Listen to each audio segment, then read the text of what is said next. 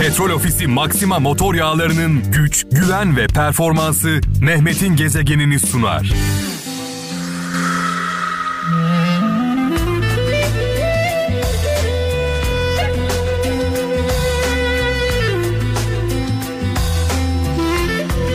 Evet, böyle bir zamanda, böyle bir anda ne konuşulur ki, ne söylenir ki, gerçekten hepimiz çok üzgünüz. Yaşananlardan dolayı perişanız.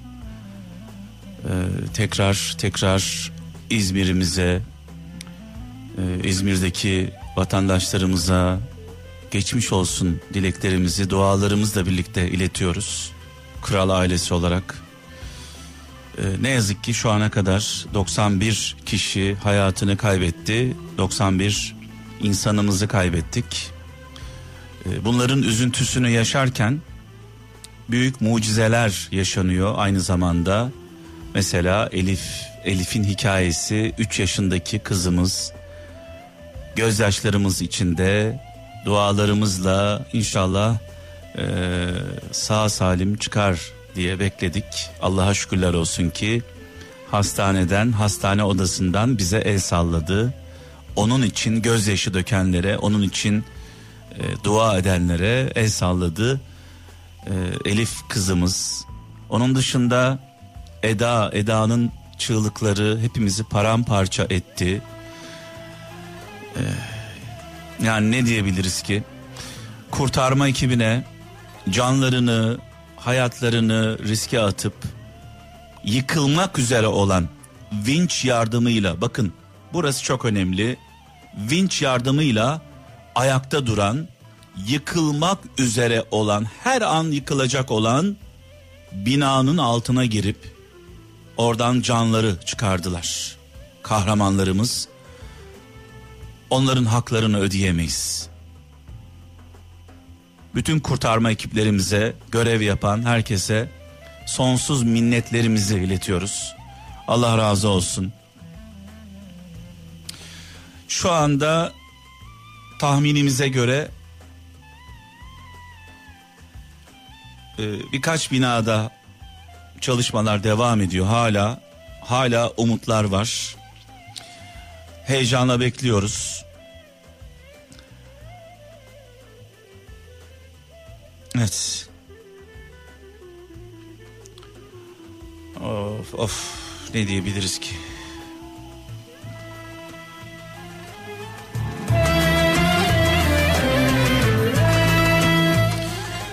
Yıkılan binaların, ağır hasarlı binaların sayısı elli sekiz. Şükürler olsun, yüz altı kişiyi enkazın altından kurtarma ekiplerimiz çıkardılar sağ salim. dokuz yüz doksan dört yaralımız vardı. Büyük bölümü tahliye edildi. Sağlık durumları iyi. Ee, ve şu anda e, hala hastanede olan yüz elli beş yaralımız var. Onlara da acil şifalar diliyoruz. Fransa ile problem yaşıyoruz. Yunanistan'la problem yaşıyoruz.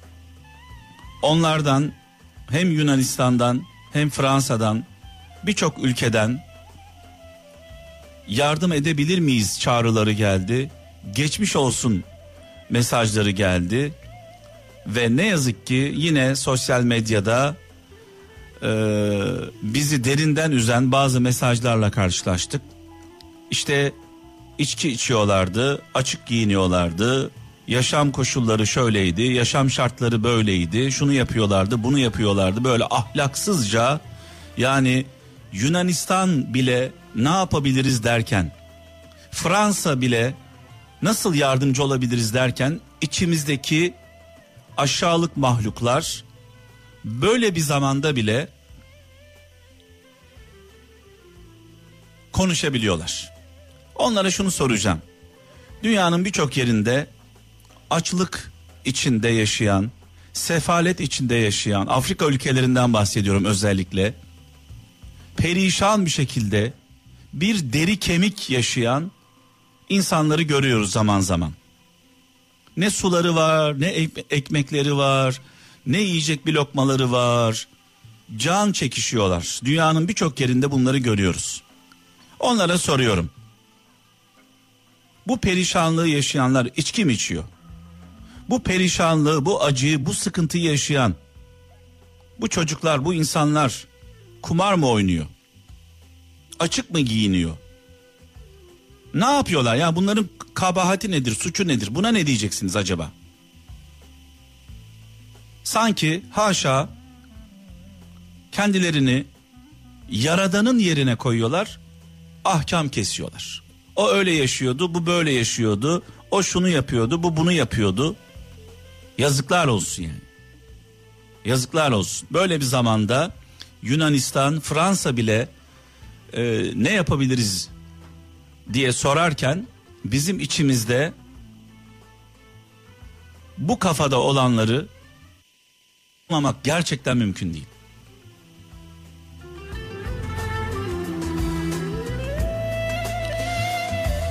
Yıkılan binalara baktığımızda sevgili kralcılar, tespitler yapılmış. Bu binaların yıkılacağı ortada. İhbarlar yapılmış, uyarılar yapılmış. Peki bunlar yapılmış da bu insanlar bu binalardan neden çıkarılmamışlar hala? Bu zamana kadar, yıllardır bu binaların çürük olduğu ortada. Herhangi bir deprem olduğunda yıkılacağı tescillenmiş, raporlanmış. Soruyoruz. Madem bunlar ortada, bu binalar neden tahliye edilmedi? Bunun sorumluları hesap verecekler mi? Sorumluları kimler? Bir binanız oluyor, bir şey oluyor. Ufacık bir e, balkonda ufacık bir tadilat yapıyorsunuz. Bir şey oluyor. Yani binayı etkilemeyecek. Zabıtalar üşüşüyorlar. Cezalar geliyor. Hemen durduruyorlar. Peki bu binalarla ilgili ne yaptınız siz? Hangi uyarıları yaptınız? Bu insanlar bu çürük binaların içinde ne arıyorlar hala?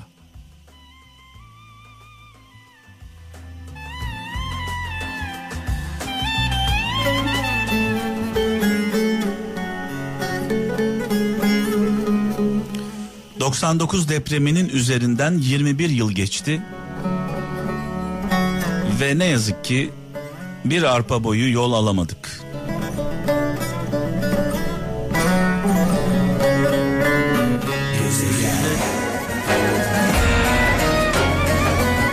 Evet, yirmi bir yıl, yirmi bir yıl geçti doksan dokuz depreminin üzerinden.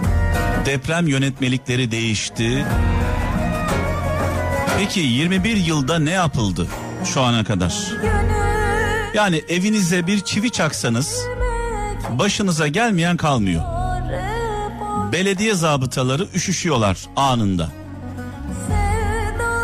Ve yetkililer şunu söylüyorlar. Özellikle İstanbul için. Büyük bir deprem olduğunda hangi binaların yıkılacağını biliyoruz. Ne zamandır biliyorsunuz? Madem biliyorsunuz, bu binaların yıkılacağını biliyorsunuz, yerle bir olacağını biliyorsunuz. Bu insanlar neden hala bu binalarda? Neden bu insanları dışarı çıkarmıyorsunuz? Gerekirse polis zoruyla çıkaracaksınız. Yok öyle ya ama.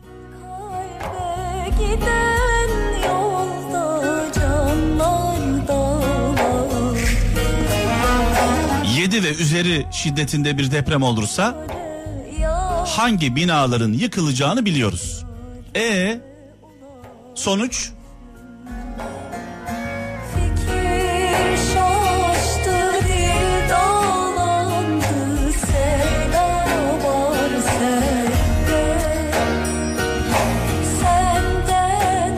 Bu binaları yapanlarla ilgili, bu kolonları kesenlerle ilgili ne yapmayı düşünüyorsunuz acaba?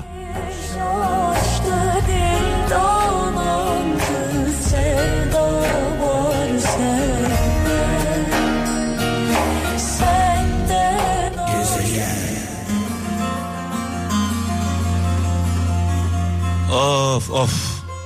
Savaşın eşiğine geldiğimiz Yunanistan, taziye mesajı yayınlıyor. Sayın Cumhurbaşkanımızı arayıp ne yapabiliriz diye soruyor. Kavga ettiğimiz Fransa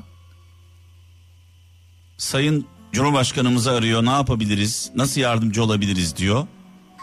Bizim içimizde olanlar, Türkiye Cumhuriyeti vatandaşı olarak görünenler içki içiyorlar, açık seç- seçik geziyorlar, Allah cezalarını verdi gibi iğrenç mesajlar atıyorlar. Allah sizin cezanızı versin. İnsanlığınızdan utanın. İnsanlığınızdan utanın. Bu kafada olanlar insanlıklarından utansınlar. Ölüm ardıma düşüp de yorulma.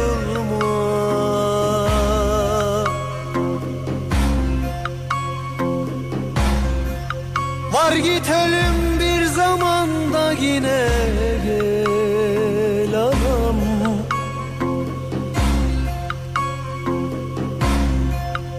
Ahbet alırsın komazsın beni. Az önce de söyledim. Dünyanın birçok yerinde açlıkla boğuşan, susuzluktan ölen, fakirlikten perişan olan ülkeler var. Ve bu ülkelerin insanları var. Mesela Afrika gibi. Afrika ülkeleri gibi. Bu insanlar büyük acılar çekiyorlar. Suları yok. Ekmekleri yok. Bir deri kemik kalmışlar. Soruyorum size. Bunlar da mı içki içiyor? Bunlar da mı açık seçik geziyorlar? Bu neyin kafası?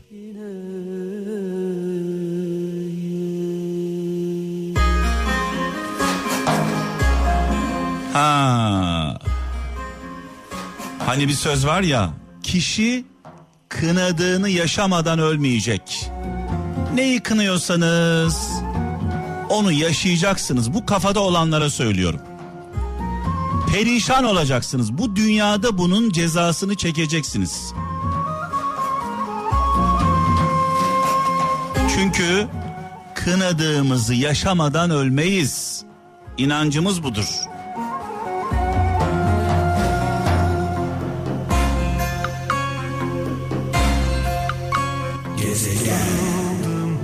Dost dost diye nice nicesine sarıldım. Benim sadık yarim kara. Evet, Aşık Veysel'i rahmetle, duayla, saygıyla anıyoruz. Mekanı cennet olsun. Biraz sonra sevgili kralcılar, Nasuh Mahruki'yi canlı yayın alacağım. Kendisini biliyorsunuz, Akut'la tanıdık. doksan dokuz depremi sonrasında özellikle o günlerde yapılanlarla e, tanıdık. Akut'un kurucusudur Nasuh. Biraz sonra arama kurtarma ile ilgili, deprem öncesi, deprem anında, deprem sonrası neler yapılacağı konusunda sevgili Nasuh Mahruki ile Kral Efem'de canlı yayında olacağız. Kazma kasma yınan belinen gezegen. Evet, az önce de anonsunu yaptım. Nasuh Mahruki e, şu anda hattımda. E, iyi akşamlar diliyorum sevgili Nasuh. Evet, duyabiliyor musun beni?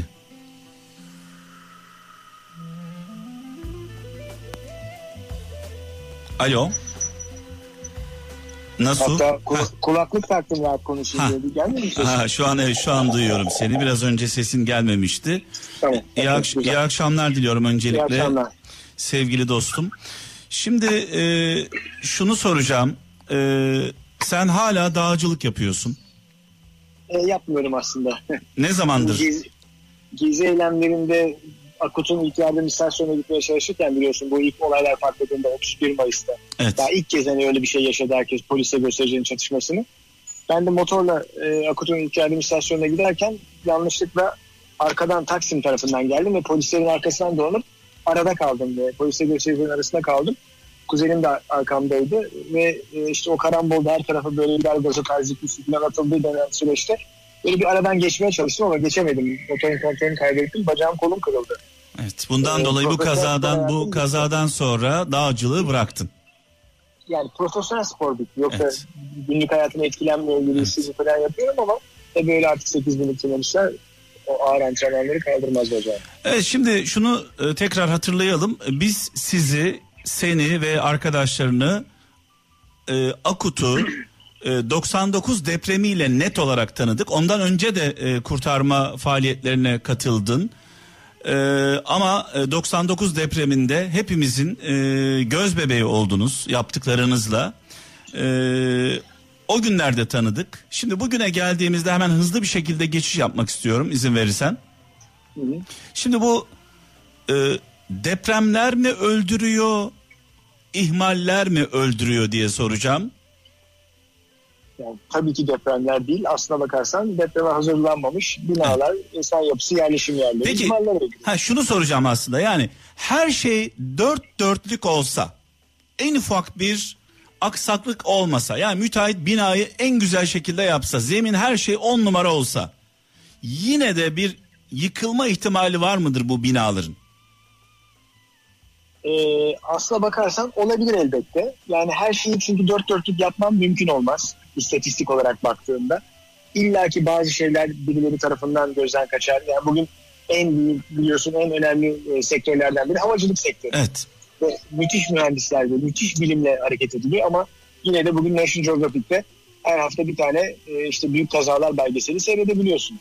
Uçak kazaları. Sonra yani her yıkılan, kaza... her yıkılan e, enkaz haline gelen binada bir ihmal mutlaka var mıdır? Türkiye'deki durum öyle, evet. Türkiye'deki durum tamamen e, bir şeylerin, birilerinin bir şeyleri yanlış yapmasından, ki zaten kazaların genel olarak baktığında yüzde doksan dokuz sorumlusu insanlardı.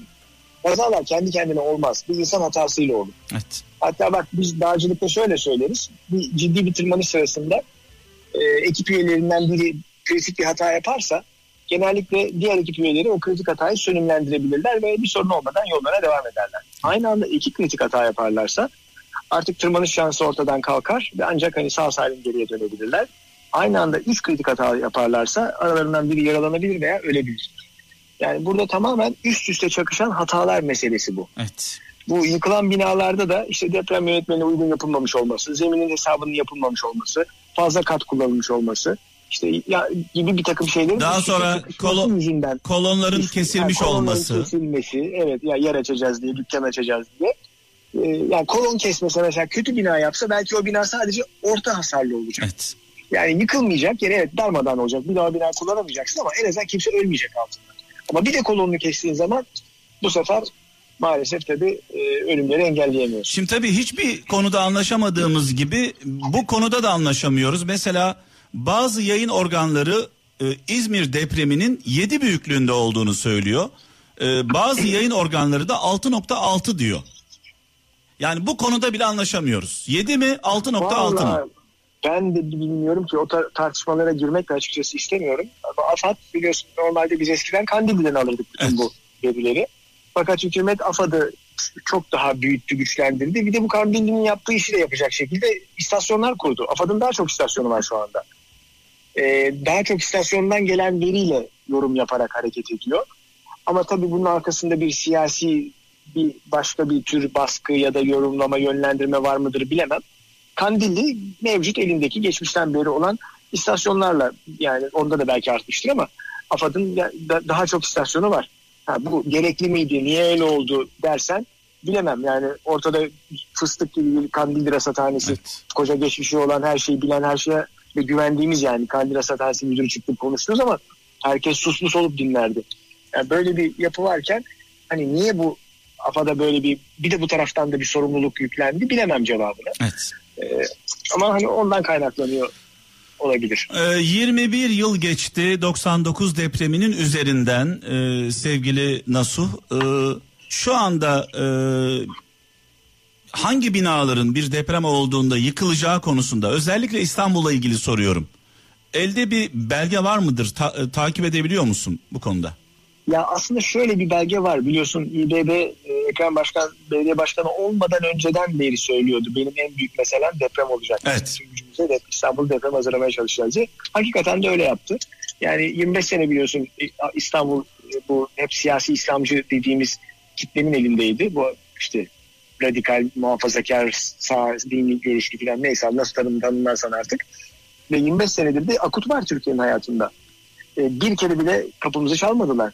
Ben ilk defa yirmi beş sene sonra işte Ekrem Başkan, belediye başkanı olunca İ B B'nin kapısından içeri girdim. Yani işte şu anda şu anda İstanbul'da e, özellikle İstanbul'da Allah korusun bir deprem olduğunda hangi binaların yıkılıp hangi binaların ayakta kalacağı konusunda bir e, e, analiz var mı şöyle elimizde? Bir, var var tabii ki. İşte kırk dokuz bin tane bina diyorlar ya. Evet. İ B B'nin yaptığı en son çalışmalar, diğer çalışmalar üst üste koyduğunda bu otuz dokuz ilçenin her birinde kaç tane binanın ağır hasar, orta hasar geleceğini tahmin ediyorlar modellemeyle. Evet. E, bunların bir kısmı biliniyor da zaten hakikaten hangi bina olduğu. Mesela bu İzmir'deki bina da yıkılanlardan e, çürük raporu olan binalar var. Adam yaptırmış testini özel sektöre, dışarıya. Demişler ki bu bina çürük, bu binada oturmamalısınız. Ama şimdi Türkiye'de bir de sistemik bir problem var, yapısal bir problem var. Çürük raporu almış bir binada sen hiç kimseye hesap vermeden ya da hiç kimse sana sormadan oturmaya devam edebiliyorsun. Yani bir yurt dışında düşünebiliyor musun böyle bir şey? Yani şimdi şöyle bir şey var. Nasıl, çok önemli bir örnek vereceğim sana. Ee, aracımız muayeneden geçmeden ha, aracımıza ben binemiyoruz. Oraya getirecektim bak. Tam ben lafı diyecektim ya, bugün araba kullanırken bile işte belli bir periyotlar içerisinde muayeneye gidiyorsun. Yok sinyalin çalışıyor ama bilmem ne yerinde mi diye bakıyorlar. Muayeneden ya geçmeyen dünyada... arabayı trafik polisi bağlıyor. Aynen öyle. Aynen öyle. Arabadan daha mı az riskli ya? Elinden yani. yani yirmi mua... daireli bir ev. Muayeneden geçmeyen arabayı trafik polisi bağlıyor. Diyor ki bu araba senin için risk teşkil ediyor diyor. Ve başkaları için de. Başkaları için. Ve o arabaya binme konusunda ısrar edersen cezaevine kadar gidersin. Tabii aynen öyle. Peki diyorsun ama ki. Ama yani, raporlu binada oturabiliyorsun yani. Hangi binaların yerle bir olacağı belli ve bu insanların bu binalarda oturmalarına izin veriliyor. İşte bak bütün sorun o zaten. Şimdi Türkiye'de afet yönetimi denince hep şu şu anda İzmir'deki gördüğümüz fotoğraf herkesin evet. aklına geliyor. İşte deprem olacak, binalar yıkılacak, biz de aslanlar gibi savaşacağız, kurtaracağız insanları enkaz altından fotoğrafı geliyor. Bu değil ki afet yönetimi. Bu mucize beklemek. Yıkılmadan afet, önce o insanları oradan çıkarmak önemli olan. Evet, afet yönetimi, afet ve afet zararları henüz başımıza gelmeden önce alınması gereken koruyucu ve önleyici tedbirlerle, zarar azaltıcı tedbirlerle başlıyor. Yani depremden önce başlıyor, selden önce başlıyor, afetten önce başlıyor yapman gerekenler. Şimdi biz onları yapmadığımız için, yapmayı da to- yani siyasi iktidardan doğru düzgün talep edemediğimiz için, iktidarda biliyorsun Türk toplumunun bu kaderci bir bakış açısı var. Takdirler, fıtrat falan dediğin zaman herkes başını önüne eğiyor. Buna oynuyor iktidarda, iktidar partileri de ne yazık ki. Dolayısıyla aslında böyle işte ölen öldüğüyle kalıyor. Yani depremde ölene mesela şehit dediğin zaman Ee, belki bir birazcık bir onun ailesini rahatlatmaya çalışıyorsun ya da Soma'da ölenlere, madenci kazası ölenlere şehit dediğin zaman yani belki bir şey söylüyorsan yalan, düpedüz yalan. Depremde ölen şehit mi olurmuş yani? Evet. Ya da madende ölen şehit mi olurmuş? Peki e, nasıl şunu soracağım, e, bilmediğim için soruyorum. İzmir depreminde e, kurtarma ekibi sağa sola binanın planını soruyor. Yani konuya, komşuya diyor ki bu binanın işte salonu neredeydi? Bu binanın mutfağı neredeydi? Bu binaların, bütün binaların bir planı bir yerde olması gerekmiyor mu? Var zaten. Belediyede vardır planları. Muhakkak belediyede vardır. Yani kurtarma ekipleri bu planlara göre mi e, harekete geçiyorlar? Yok hayır. Hayır aslına bakarsan tam olarak öyle değil. Ama e, veri veridir. Ve ne kadar çok bilgiye sahip olursa operasyon yöneticisi o kadar çok bilgiyle analiz yapar. Ha, şundan Biliyor. dolayı, şundan dolayı soruyorum Nasuh. Diyelim ki saat gece üçte bir deprem meydana geldi. Allah korusun. Ee, üçte insanlar nerede olurlar Nasuh? Yatak odasında yatak, olurlar. Yatak odasının nerede olduğunu bilmesi evet. gerekiyor.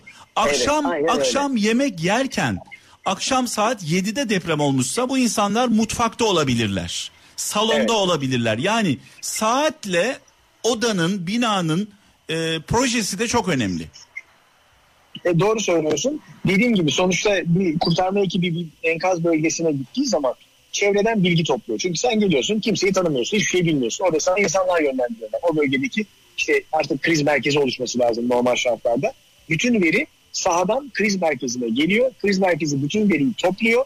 Gelen kurtarma ekiplerinin de e, yetkinlikleri ölçüsünde görev ve sorumluluk veriyor ve yönlendiriyor. E madem belediyede bu e, veriler varsa, bu planlar varsa neden kurtarma ekiplerinin önüne bir an önce gitmiyor bu bilgiler? Valla şimdi ben tabii vardır belediyede dedim ama acaba yok mudur? Sanki yok gibi geliyor bana. Şey yapıyor muyum? Yani bana mantıken olması gerekir. Çünkü İzmir'de yani. İzmir'de İzmir'de yıkılan binalar elli sekiz tane bina hasarlı ve yıkıldı. Sayısı belli. Evet. Yani binlerce binadan bahsetmiyoruz. Bu binaların planları belediyede var mıdır? Kurtarma ekiplerinin eline veriliyor mu? E, hayır, Türkiye'de böyle bir mekanizmanın işlediğini düşünmüyorum. Yani konu, konuya komşuya soruyor kurtarma ekipleri. Konuya komşuya soruyor, evet. Bu, evet, aslında o evde yok. Evde oturanlara soruyorlar. Diyorlar ki bunun mutfağı neredeydi? Bunun yatak odası evet. neredeydi? Bunun salonu neredeydi? Yani birisi getirip birisi sırf getirip planı, planı koymuyor yani. Tabii evet, sırf plan da değil yani. O anda binada kaç kişi vardı? Şimdi binada belki beş kişi yaşıyordur o dairede ama edemeyim. Çocuk askerdedir. İşte adam henüz işine gelmemiştir. İşte öbürü bir yerdedir filan, hani önemli olan o anda binada kaç kişinin olduğunu tespit etmek bir taraftan da. Çünkü kaç kişi arıyor olduğunu bilmen lazım. Binadan kaç kişi çıktı, kaç kişi cenaze var ve kaç tane hala içeride bulmadığımız kayıp kişi var, evet. depremzede var. Çünkü arama kurtarmanın bir diğer çok önemli kuralı da e, bu arazi araması olsun, işte bir doğa sporu kazasının arama olsun veya işte bir deprem olsun, sel olsun, canlısı veya cenazesi bulunana kadar herkesi canlı kabul ederek, evet. hiç durmadan, duraksamadan, tam tempoyla ve bütün gücünle çalışma yapmaktır. Çünkü belki de o ölümle yaşam arasındaki dakikalarla kazazedeye ulaşacaksın veya ulaşamayacaksın. Yani on beş dakika önce ulaşmakla on beş dakika sonra ulaşmak arasında ölüm ve yaşam kadar fark olabilir. O yüzden çalışmayı hiç yavaşlatmadan, aksatmadan bütün gücüne yapman lazım. Bir de merak ettiğim bir şey var. Tabii sen bu işleri tam e, merkezinde yaşayan birisi olarak soruyorum.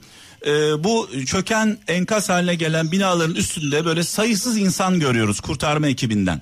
Sanki dışarıdan baktığında böyle bir koordinasyon yokmuş gibi, böyle bir kargaşa varmış gibi. Ee, enkazdan biri çıkarıldığında da böyle bir o kargaşa had safhaya çıkıyor. Bağırışmalar, çağrışmalar, böyle bir inanılmaz bir orada kaos yaşanıyor. Bu normal midir bu, bu durum? Evet. Değildir elbette ama Türkiye özelinde maalesef normale dönmüş durumda neredeyse. Çünkü yani o enkazı, o operasyonu yönetecek kişinin aslında bu inisiyatifi alıp kaç kişinin o anda enkaz üzerinde duracağı, kaç kişinin... Ama enkazı, en, enkazın üzerinde birçok kurumun kurtarma ekibi var. Her bir kurumun da amiri evet. başka birisi.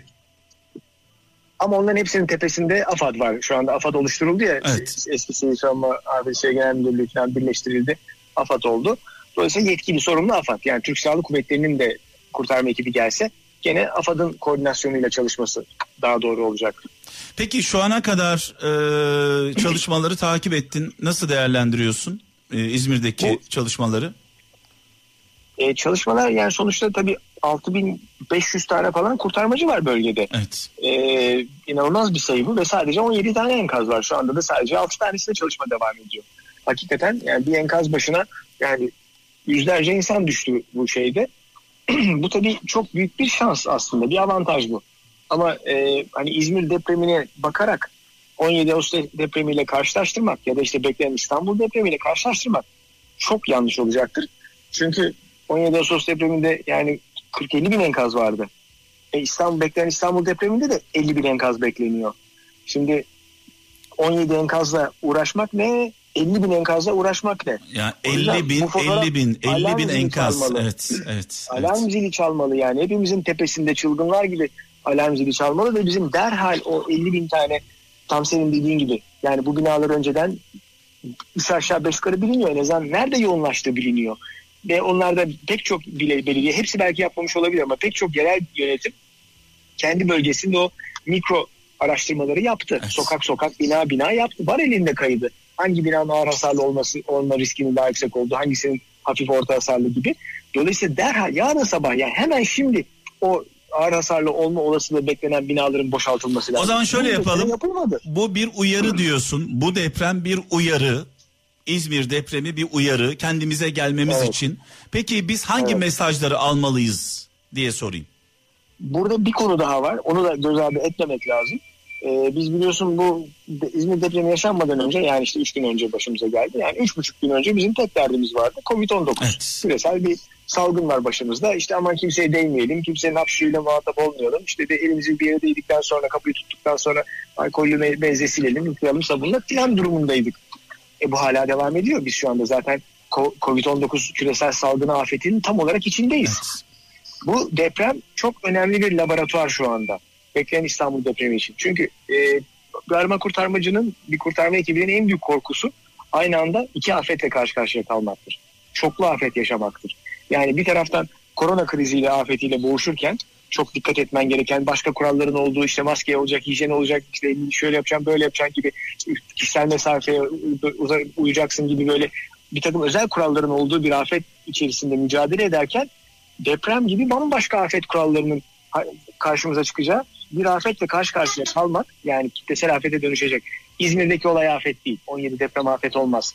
Ama İstanbul depreminde böyle bir otuz bin, kırk bin, elli bin enkaz olursa o bir afet olur. Evet. Ve kovid on dokuzla üst üste çakışırsa sonuçları korkunç olur. Büyük bir zaten, afet olur, büyük bir. Evet. O yüzden şu anda bu İzmir depremi ve takip eden işte o ilk gün, üç gün öncesinden itibaren o on dört gün, on beş gün, on altı günlerde de başımıza neyin geleceğini, kovid on dokuzun ne kadar yayılmış olacağını, ne kadar bulaşmış olacağını, bu işte hem insani yardım hem arama kurtarma çalışmalarında bu temas konusunun ve işte kişisel mesafe konusunun çok doğru düzgün yapılamamasından dolayı bunun bir etkisi olacak. Bu arada bunu en büyük risk araştırmamız lazım. En büyük risk arama kurtarma ekipleri şu anda büyük bir risk altında COVID'den dolayı. Ee, bölgede çalışan herkes büyük bir risk altında. Evet. Özellikle insani yardımla alakalı da çok ciddi sayıda gönüllü çalışıyor ve İzmirliler de biliyorsun müthiş bir dayanışma gösteriyorlar evet. şu anda birbirleriyle. Evet. Ee, bütün burada tabii kovid on dokuza dönük tedbirler yani biraz e, nasıl diyeyim esnetilmiş gözüküyor. Evet. E, bu esnetilmenin bir, bir sonucu olacak on dört gün sonra. O yüzden yetkililerin on dört gün sonradan itibaren meydana gelecek bu kovid on dokuzdaki doğal olmayan artışa hazır olması lazım. Evet. Ve buradan çıkartılacak derste de beklenen İstanbul depremi veya beklenen İzmir depremi, bu beklenen İzmir depremi değil. Beklenen İzmir depremi daha çok yıkıma yol açabilecek potansiyelde bir deprem. Bu meydana geldiğinde aynı gün kovid on dokuzun üzerine e, dersler çıkarmamız lazım. Neler olabilir, nerelere kadar uzayabilir bu iş, nerelere kadar e, sorun yaratabilirim. Dediğim gibi bir laboratuvar gibi incelenmesi lazım. Evet, nasıl? E, şunu soracağım son olarak. E, vatandaşlara buradan bir e, mesajın var mı? Deprem öncesi, deprem anında ve deprem sonrası neler yapılabilir? Şimdi bununla alakalı tabii e, çok, yani çok ciddi bir afet bilinçlendirme eğitimi kampanyası yapmak lazım bir kere. Hep yapılıyor, yıllardır yapılıyor. Biz de yapıyoruz. Biz şu anda İ B B ile bütün ulaşım araçlarında, metrolarda filan e, birer dakikalık Akut Vakfı'nın hazırladığı, İ B B ile ortaklaşa ürettiği, benim sunuculuğumu yaptığım videolar dönüyor. Deprem öncesinde işte şunu şunu yap, deprem sırasında şunu şunu yap, deprem sonrasında bunu bunu yap diye. Burada e, tabii ki öncesinde yapmamız gereken tedbirler en önemli tedbirler ama en en en olmazsa olmaz yaşadığımız binanın depreme dayanıklı olduğuna emin olmak. Bu bir. Tek tek gidelim. Bu bir. Bu bir yaşadığımız bu yaşadığımız bu, bina sağlam mı değil mi bunu öğreneceğiz. Bu birincisi. Evet, depreme dayanıklı olduğuna emin olmak zorundayız. Çünkü geri kalan bütün düşündüklerimiz hepsi yani ikinci, üçüncü, dördüncü derece önemli şeyler.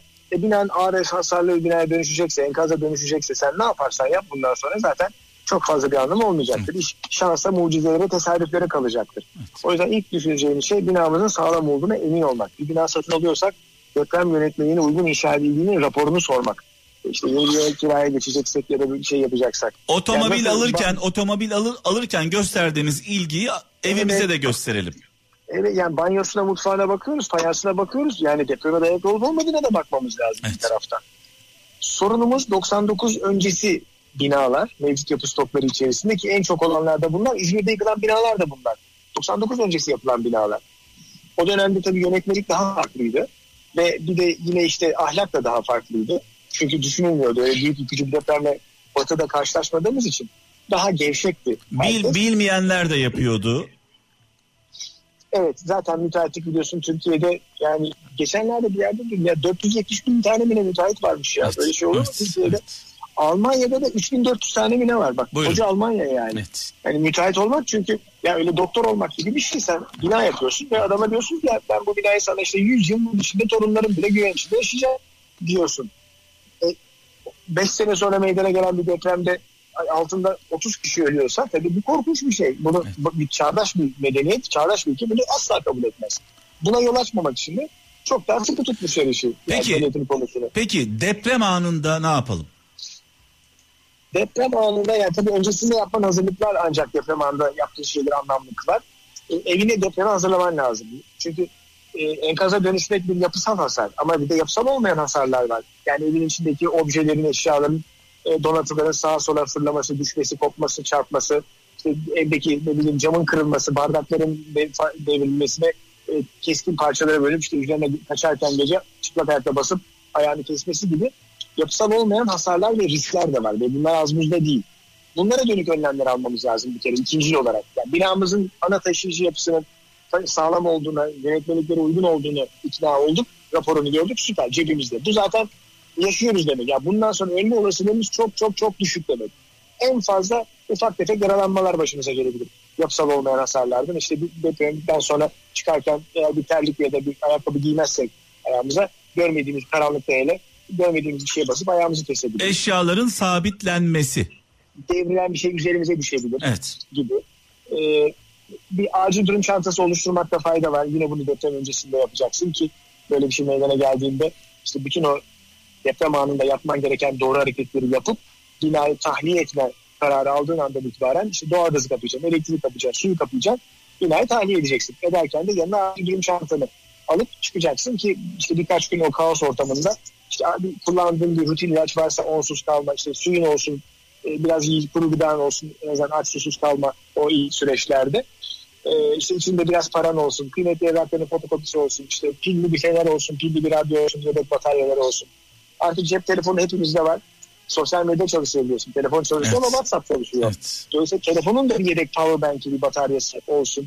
İşte yaz yaşıyor, yazın, yaz mevsiminden bahsediyorsak ona göre düşünüyorsak bir battaniye koyalım içine ilave gibi böyle hani güncellemen gereken, işte kuru gıdaların son kullanma tarihlerine göre yenilemen gereken aktif bir süreç bu. Bu arada e, hep şunu biliyorduk biz, kapı altı güvenli olarak biliyorduk. E, son yapılan açıklamalarda kapı altının e, güvenli olmadığını öğrendik. Doğru mudur bu? Yok yani o, onlar eski bilgiler, eski yapım teknikleriyle alakalı. Bugünün Türkiye'sinde, bugünün yapı tekniğinde e, öyle bir şey olduğunu ben pek düşünmüyorum. Yani bir bina yıkılmazsa yıkılmaz, yıkılırsa zaten nerede olduğunu ancak e, bir doğal boşlukta kalabilirsen bir anlamda. Hani o yaşam üçgeni deniyor ya işte yatakların yanı. E, evet evet evet. Yani o yani tamamen hani mucizeye oynuyorsun aslında orada. Düşünsene üzerinde bina var yani yıkıldığında senin yatağın mı korunur, koltuğun mu korunur? Ama belki koruyabilir. Belki bazı durumlarda koruyor. Zaten enkazlardan kurtarılan insanlar da ya şansa ya tesadüfen ya kendi aklıyla bir şekilde o deprem sırasında oluşan doğal boşluklarda kalmayı beceren insanlar. Genelde böyle bir salonun ortasında bir taşıyıcı bir yapı varsa onlar bir ağırlık yani bir şey oluşturuyor, bir güç oluşturuyor ve sıfıra kadar inmiyor tavan yukarıdan aşağı düştüğünde. İşte oralarda kalan boşluktaki insanları kurtarmaya çalışıyorsun. Evet. Biz de burada sadece hani olasılığı arttırmak için işte öyleyse bir ev deprem planı yap, aile deprem planı yap. Salonda yakalandıysan depremi zaten salonda karşılayacaksın yani. Depremi yapılandığın yerde karşılayacaksın. Kuralı bu. En önemli kural. Sağa sola koşturmayacaksın yani. Salondan yatak odana koşmayacaksın. Mer- merdivenlere, merdivenlere ve asansörlere koşmayacaksın. Deprem anında zaten hiçbir yere koşmayacaksın. Evet. Deprem anında deprem nerede yaşadıysan yani şu anda tükürdün mü? Bulunduğun yerde kendini o güvenli yere atacaksın. Yat korun tutun. İyice küçüleceksin. Üzerine bir şey düştüğünde hani ezmesin seni diye hedefi küçülteceksin yani minicik olacaksın. Karnını, dizleri karnına çekeceksin. Dirseklerle iç organları koruyacaksın. Ellerle kafayı koruyacaksın. O depremin geçmesini bekleyeceksin. Deprem zaten otuz kırk saniye bir şey sürüyor. Öyle beş dakika sürmüyor. Evet. Kısacık bir süre bu. O kısacık süreyi orada geçireceksin. Evet. İnşallah hiçbir sorun olmayacak. İnşallah. İnşallah. Sonra ayağa kalkıp işte durum değerlendirmesi yapacaksın. Ve işte aile bireyleri nerede? Herkes yerinde mi? Sağlam mı? Değil mi? Onu bulman lazım. O yüzden bir irtibat sorumlusu eğer öyle yakalanacağım diye bir kural yok depremle hep beraber. Biri okulda, biri işte, öbürü işte, öbürü bilmem misafirlikte, öbürü alışverişte olabilir ailedekilerin. O yüzden onlarla da depremden sonra nasıl buluşacağının planını yapman lazım. Genelde telefonlar da karayolları gibi kilitlendiği için bulunduğun bölgenin dışında bir irtibat sorumlusu bulmak öneriliyor hep. Yani İstanbul'dan bahsediyorsak İstanbul dışından bir irtibat sorumlu olacak. Güvendiğin birisi, bir akraba, bir dostunuz. Herkes onu arayacak ve ondan bilgi alacak, ona bilgi verecek. Dolayısıyla ailenin iyi olduğunun haberini o irtibat sorumlusu üzerinden herkes teyit edecek. Evet. Gibi. Yani bunları önceden yapman gereken şeyler. Deprem anında da bu aldığın önlemler ve hazırlıklar çerçevesinde soğukkanlılığını kaybetmeden. En önemli konu bu. Sakin bir şekilde, paniğe kapılmadan, ne yapacağını bilmez halde oradan oraya koşturmaya kalkmadan nerede depremle karşı karşıya kaldıysan önceden aldığın, yaptığın eğitimler ve tatbikatlar çerçevesinde onu uygulayacaksın. Yat, korun, tutun. Yatağındasın mesela, yatak odasındasın, uyuyorsun. Gece oldu deprem. Şimdi en kötü senaryoyu göre düşünüyoruz. Tavan çöktü, bina yıkılıyor. E, sen yatağın üzerinde yatıyor durumda bekle, beklersen tavan çöktüğünde sen, sen sana vurur yani duvar. Dolayısıyla yatağı sen korursun. Halbuki yatak seni koruyacak. Hemen yana. Yatağı, hemen yana ya. Bir saniye sürmez deprem olduğunu anlayıp. Kendini, yana kendini beraber, yatağın yanına, yanına atacaksın hemen. Yat, korun, tutun. Küçüleceksin iyice. Vücudunu iyice küçültüp işte iç organları ve kafayı koruyacak şekilde o yatağın yanında depremin geçmesini bekleyeceksiniz. Ee, Nasuh çok e, teşekkür ederim e, bağlandığın için. E, seni de yolda yakaladık. E, yolun açık olsun. İnşallah hazırlıksız yakalanmayız diye dua ediyoruz hepimiz. Evet. Aslında sen başından beri çok doğru yere dikkat çektin. Ya bu elli bin tane bina arasında olacaksın. E bunlar da bilinmiyorsa bunları hemen boşaltalım. Yani bunu odaklanmamız lazım. Yani şu anda bütün yapılması gereken bu. Ama bu bir maliyet. Çünkü orada insanlar yaşıyor. İnsanlar orada iyi kötü kendi ekonomileriyle bir şekilde varlıklarını sürdürmeye çalışıyorlar. Yani bir deprem vergileri toplandı biliyorsun. Aslında o paralar bu iş için kullanacak paralardı. Ama bilmiyoruz ki nerede ne oldu. Evet. Yani, en başta söylediğimizi tekrarlayalım e, istersen. Aracımıza muayenesi olmadan binemiyorsak evet. e, sağlam olmayan binalarda da yaşamamalıyız. İşte bunun bir, bir ama bunu çok zorlaştıran bir konuda biliyorsun aşırı nüfus kalabalığı. Evet. Şimdi İstanbul doksan dokuzda on milyondu. E şu anda yirmi milyon. Evet. Ve içinde de birkaç milyon mülteci var. E bu çok sağlıksız bir fotoğraf. Yani İstanbul gibi daracık bir gibi afete dayanıklı, depreme dayanıklı hale getiremezsin. Mümkün değil mevcut otostoplarıyla. Evet. Ya kötü binalar dinlenmesi, dinlenmesi gerekirken kentsel dönüşümde biliyorsun bir sürü birbirinden çirkin TOKİ konutları yaptılar her tarafa. İşte A V M'ler, rezidanslar, şunlar bunlar yaptılar. Halbuki o elli bin tane enkaza dönüşecek binanın ayıklanıp onlarda kentsel dönüşüm yapılması gerekirken o niyetle yapılmadı kentsel evet. dönüşüm. Ee, Nasuh çok teşekkür ederim bağlandığın için. İyi, iyi akşamlar diliyorum. Ee, iyi yolculuklar diliyorum sana ayrıca. Teşekkür ederim. Görüşmek üzere. Ee, Akut'un e, kurucusu Nasuh Mahruki ile konuştuk sevgili kralcılar. Kendisi biliyorsunuz doksan dokuz depreminde Akut'la birlikte inanılmaz şeyler yaptılar. Dağcılıkla uğraşanlar bu konuda gerçekten çok başarılı. Eninde sonunda bu deprem olacak. Allah'tan dileğimiz, duamız hazırlıksız yakalanmayalım. İşte elli bin civarında İstanbul'dan bahsediyoruz. elli bin binanın yıkılacağı söyleniyor. Bu elli bin bina belliyse, hangi binalar yıkılacaksa bu binalar illa üzerimize mi yıkılması gerekiyor? Az önce örneğini verdik. Muayenesi olmayan araca binebiliyor muyuz? Hayır. Polis durduruyor, indiriyor, arabayı bağlıyor. Muayenesi olmayan araç bağlanıyor. Dolayısıyla bu elli bin binanın da bağlanması gerekiyor. Bağlanması, kapatılması, mühürlenmesi gerekiyor. Bu insanları buradan çıkarmak gerekiyor. Yani canınızdan daha mı önemli? Acaba bu binaların bir planı var mı? Mutfak nerede? Yatak odası nerede? Salon nerede? Bu binaların planları var mı yetkililerin elinde? Yoksa konu komşuya mı soracağız böyle bir deprem anında İzmir'de yaşandığı gibi? Mutfak neredeydi? Salon neredeydi?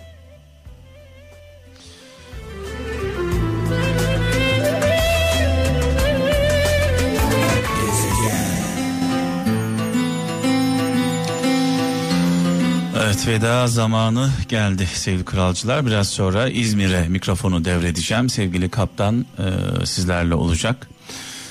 E, anladığımız şey şu.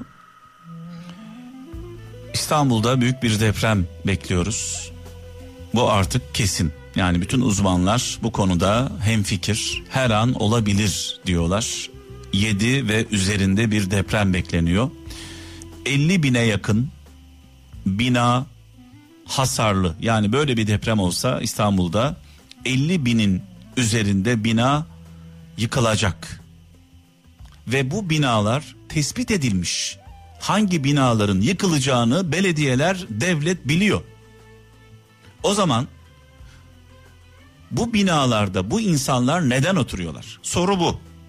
madem bu binalar tespit edildi, hangi binaların yıkılacağını belediye, belediyeler, ilçe belediyeleri, büyükşehir belediyesi ve devletimiz biliyor.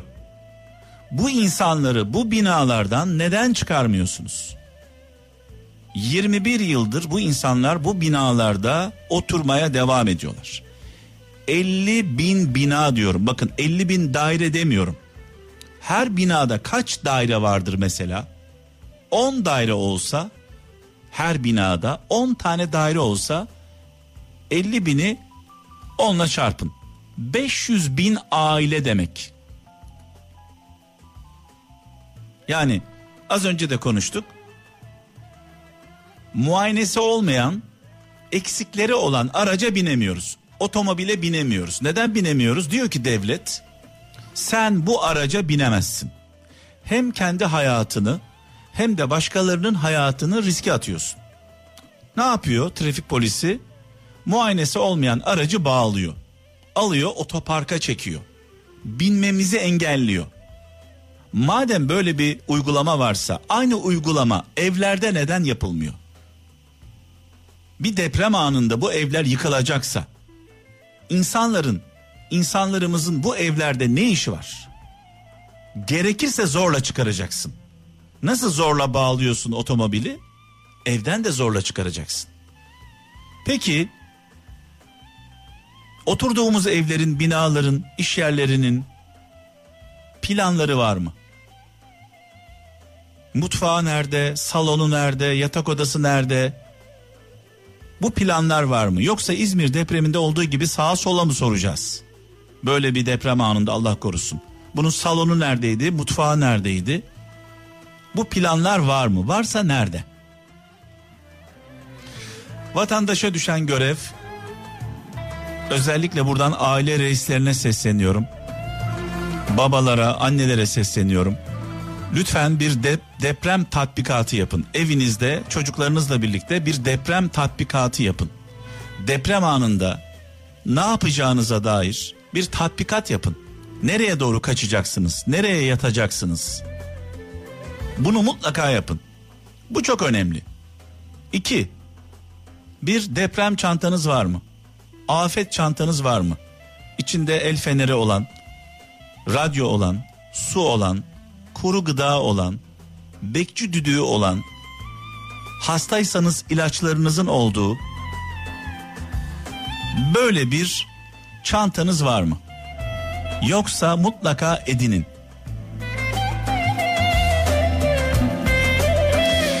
Eninde sonunda biz bunu yaşayacağız. Yağmur gibi, kar gibi, fırtına gibi. Yaşadığımızda Allah'tan dileğimiz hazırlıklı olmamız. yirmi bir yıl önce büyük bir uyarı yaşadık. Gölcük'te binlerce bina yerle bir oldu. On binlerce insanımız kayboldu, hayatını kaybetti. Bugün yine İzmir'de yaşanan deprem yine uyarıyor bizi. Bunca uyarıya rağmen hala yerimizde duruyoruz ne yazık ki. Evet, yarın ölmez sağ kalırsak inşallah saat on yedide birlikte olacağız. Tekrar İzmir'imize geçmiş olsun dileklerimizi, dualarımızla birlikte gönderiyoruz. Kurtarma ekiplerimiz canla başla çalıştılar. Ellerinden geleni yaptılar. Birçok insanı hayata bağladılar. Onlara minnettarız. Sağ olsunlar, var olsunlar. Emeği geçen herkese sonsuz teşekkürler. Devletimiz ee, afetzedeler için yardım, yardımlarla ilgili bazı paketler açıkladı. E, bundan dolayı da e, minnettarız. Hani yaralarına merhem olması açısından önemli. E, bütün devlet kurumlarıyla birlikte İzmir'de Ee, ellerinden geleni yapıyorlar, görüyoruz, izliyoruz. Belediyeler çalışıyorlar, vatandaşlar oradalar, medyamız orada, kurtarma çalışmaları devam ediyor. Hala bir mucize olur mu diye bekliyoruz. bundan birilerini daha çıkarabilir miyiz diye dua ediyoruz. Allah yardımcımız olsun.